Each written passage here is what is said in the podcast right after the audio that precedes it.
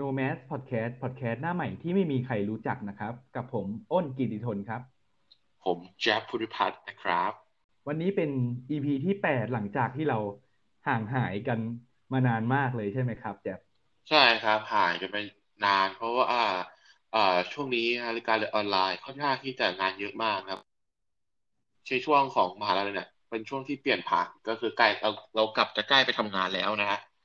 ครับผมเวลาว่างก็จะไม่ค่อยมีนะ ครับ ก็เหมือนกับว่าเป็นช่วงปลายเทอมเนาะใช่ครับ อะแล้วใน EP นี้จะเป็น EP แรกเลยนะครับ ที่เราจะหยิบเรื่องราวทางประวัติศาสตร์ ที่เกิดขึ้นในอดีต และมันครับยังส่งผลต่อการเปลี่ยนแปลงในปัจจุบันอย่างเช่น ประวัติศาสตร์ทางกฎหมาย การค้าสงครามเป็นต้นนะครับ และวันนี้เรื่องที่ผมกับแจ๊บได้เตรียมมานั้นเนี่ยมันเป็นเหตุการณ์ที่จะทำให้หลาย ๆ ฝ่ายเนี่ยต้องสะเทือนเลย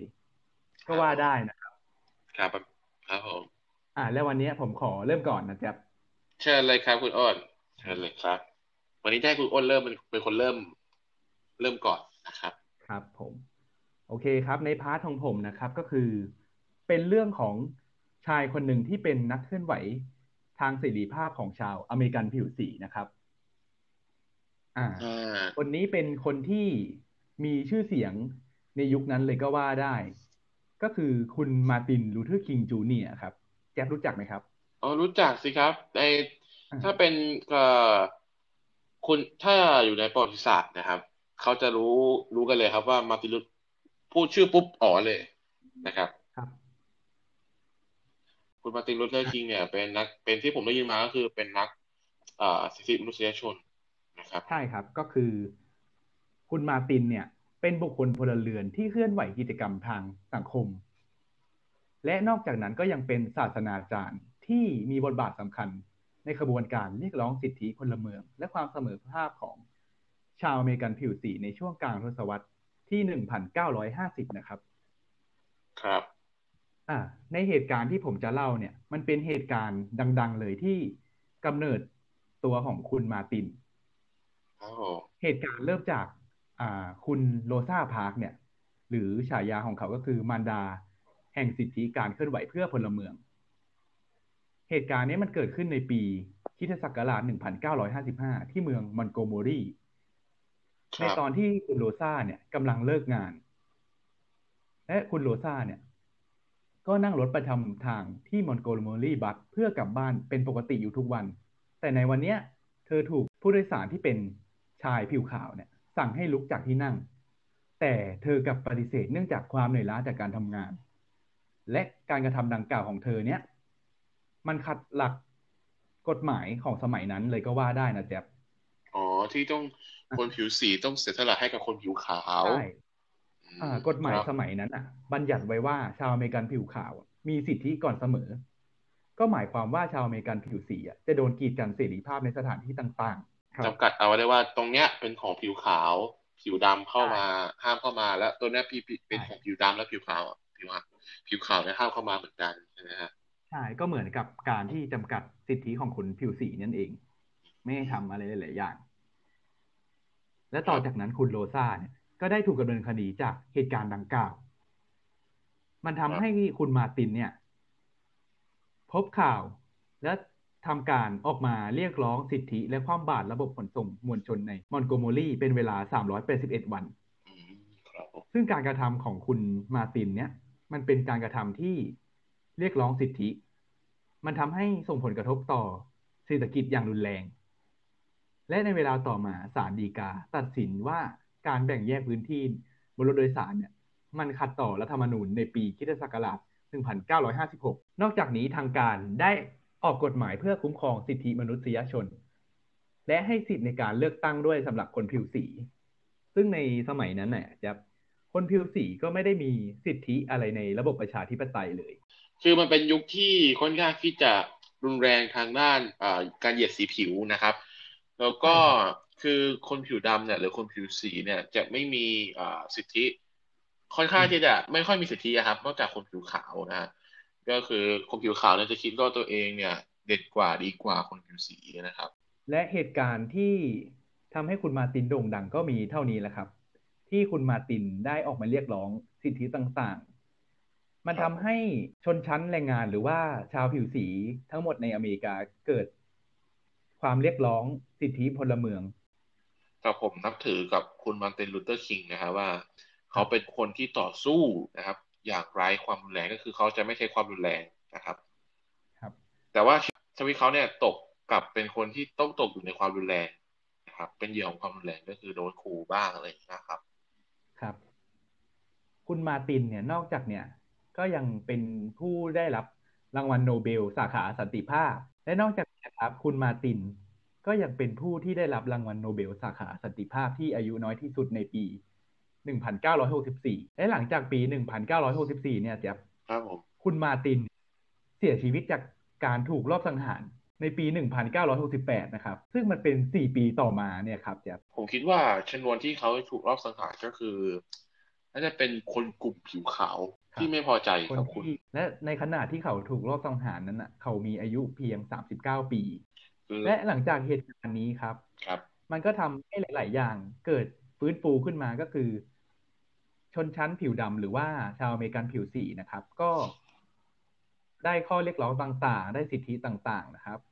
และทางการในของสหรัฐเนี่ย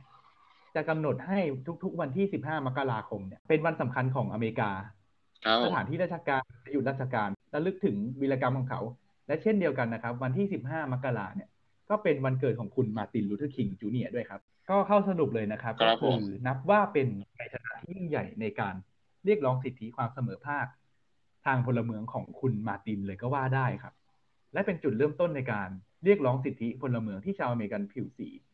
พึงมีเช่นเดียวกันกับชาวอเมริกันคนอื่นครับ ครับแล้วผมขอเสริมเอ่ออีกอย่างอย่างหนึ่งเอ่ออีกอย่างหนึ่งนะครับได้ครับ คือผมคิดว่าสิ่งที่คุณมาร์ตินทำเนี่ยนะครับ เป็นสิ่งที่เอ่อสิ่งที่ดีงามนะฮะผมเชื่ออย่างยิ่งนะครับว่ามนุษย์ทุกคนบนโลกนี้ ถึงแม้จะอายุน้อยผิวผิวสีดำผิวดำผิวเหลืองผิวขาวเนี่ย ทุกคนเท่าเทียมกันทั้งหมดฮะทุกคนมีสิทธิ์ใช่ครับสิทธิทุกอย่างเท่าเทียมกันหมด มันมันเกิดขึ้นเพราะมนุษย์นะฮะมนุษย์หลง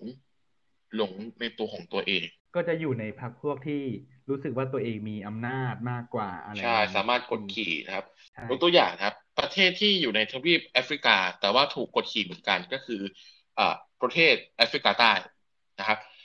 ประเทศแอฟริกาใต้เนี่ยมีถ้าพูดถึงเรื่องการเหยียดผิวเนี่ยประเทศแอฟริกาใต้เป็นประเทศที่ค่อนข้างที่จะโดนเหยียดผิวมากที่สุดนะครับ ก็คือผิวขาวเนี่ยเหยียดผิวดำนะครับ ที่ชื่อว่าระบบอาปาเท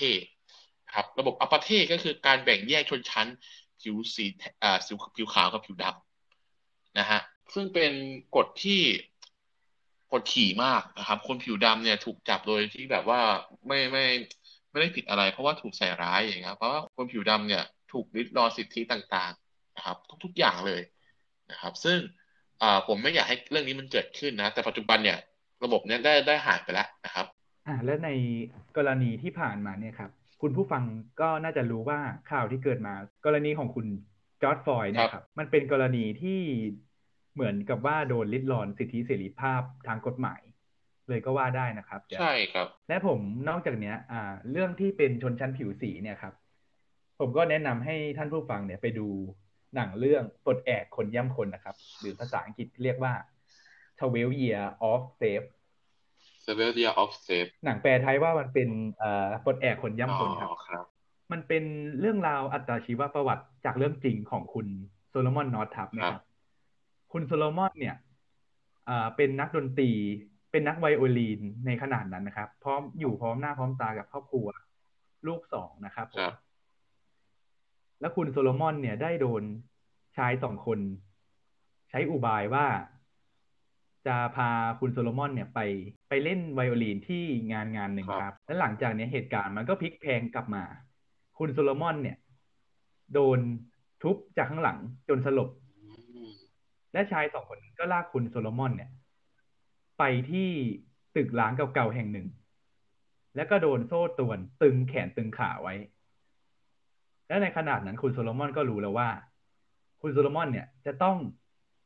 ถูกขายเป็นทาส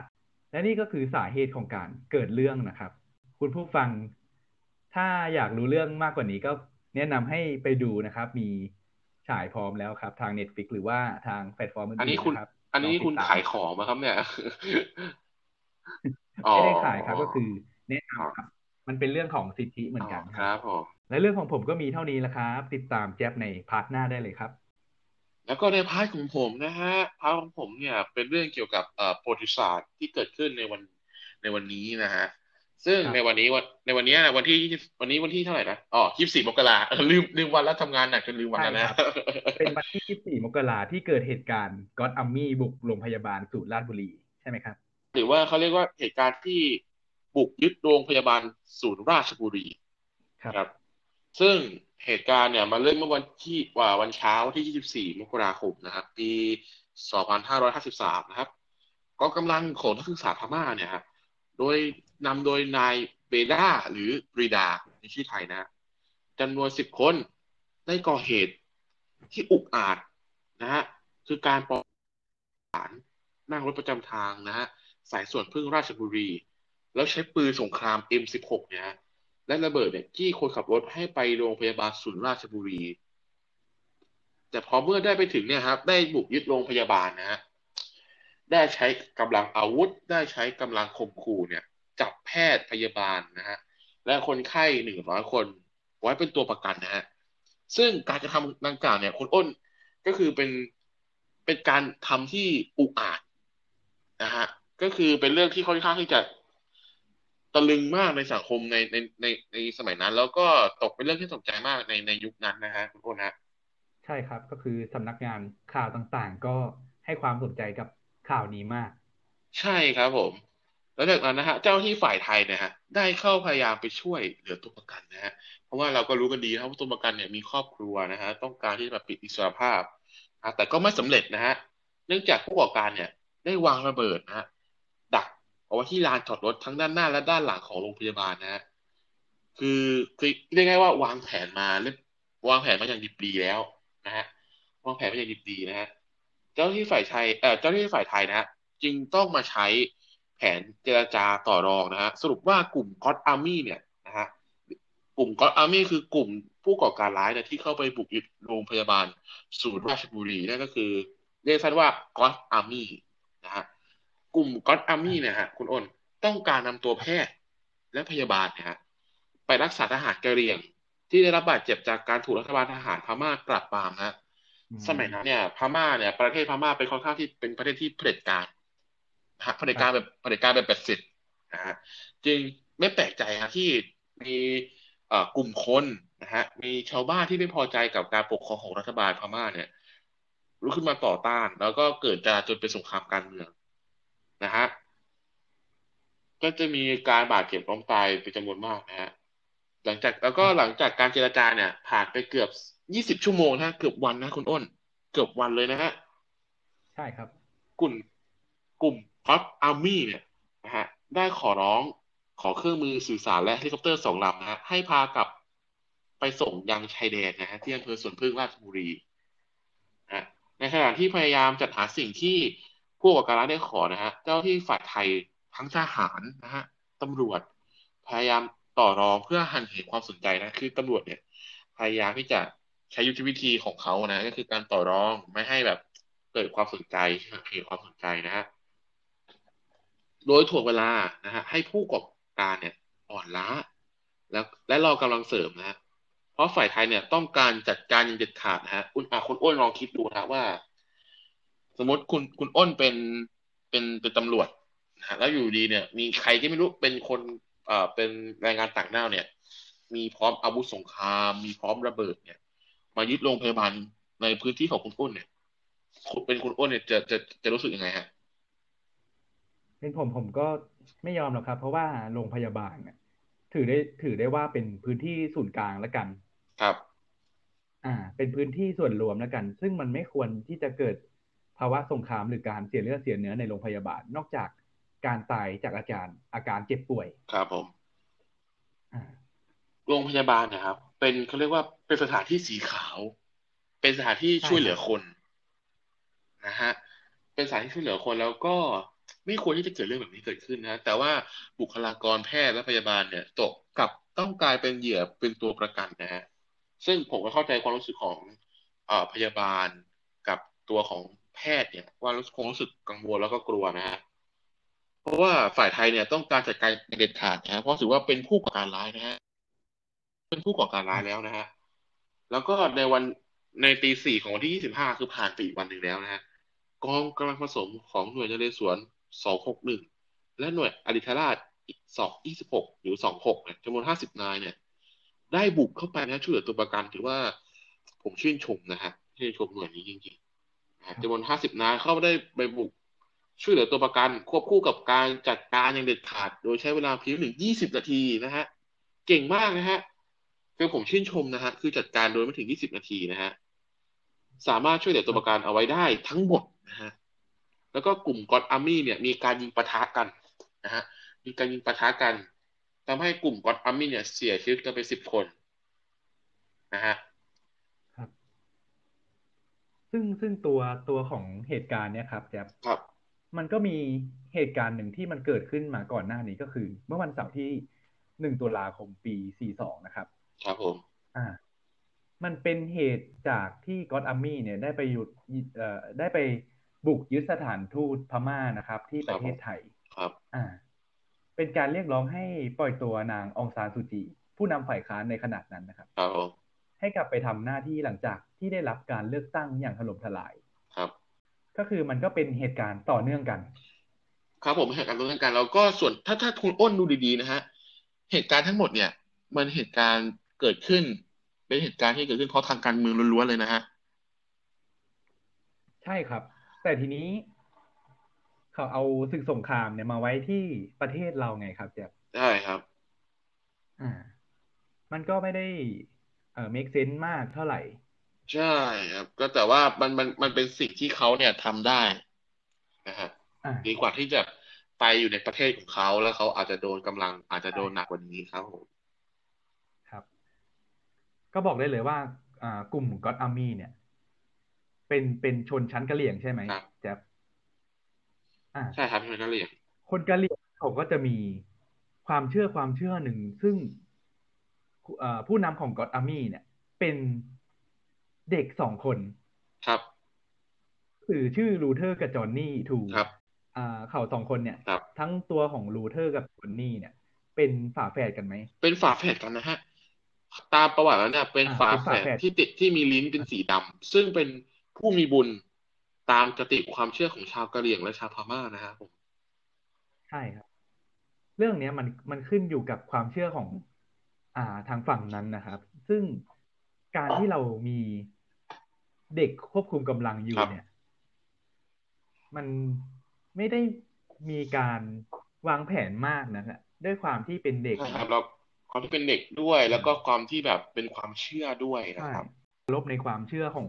เขานะครับ แต่แต่การที่จะมาสร้างสถานการณ์แบบนี้มันทำให้ความมั่นคงระหว่างไทยกับเพื่อนบ้านพม่ามันใช่ แตกตัวกันได้ง่ายครับอืมแล้วก็หลังจากการอ่าหลังจากนั้นนะเหตุการณ์ก็สงบลงนะครับเหตุการณ์สงบลงนะครับแล้วก็มีการปล่อยตัวตัวประกันของในสถานทูตนะฮะเหตุการณ์สงบลง แล้วก็จากนั้นสื่อก็ได้พาดหัวข่าว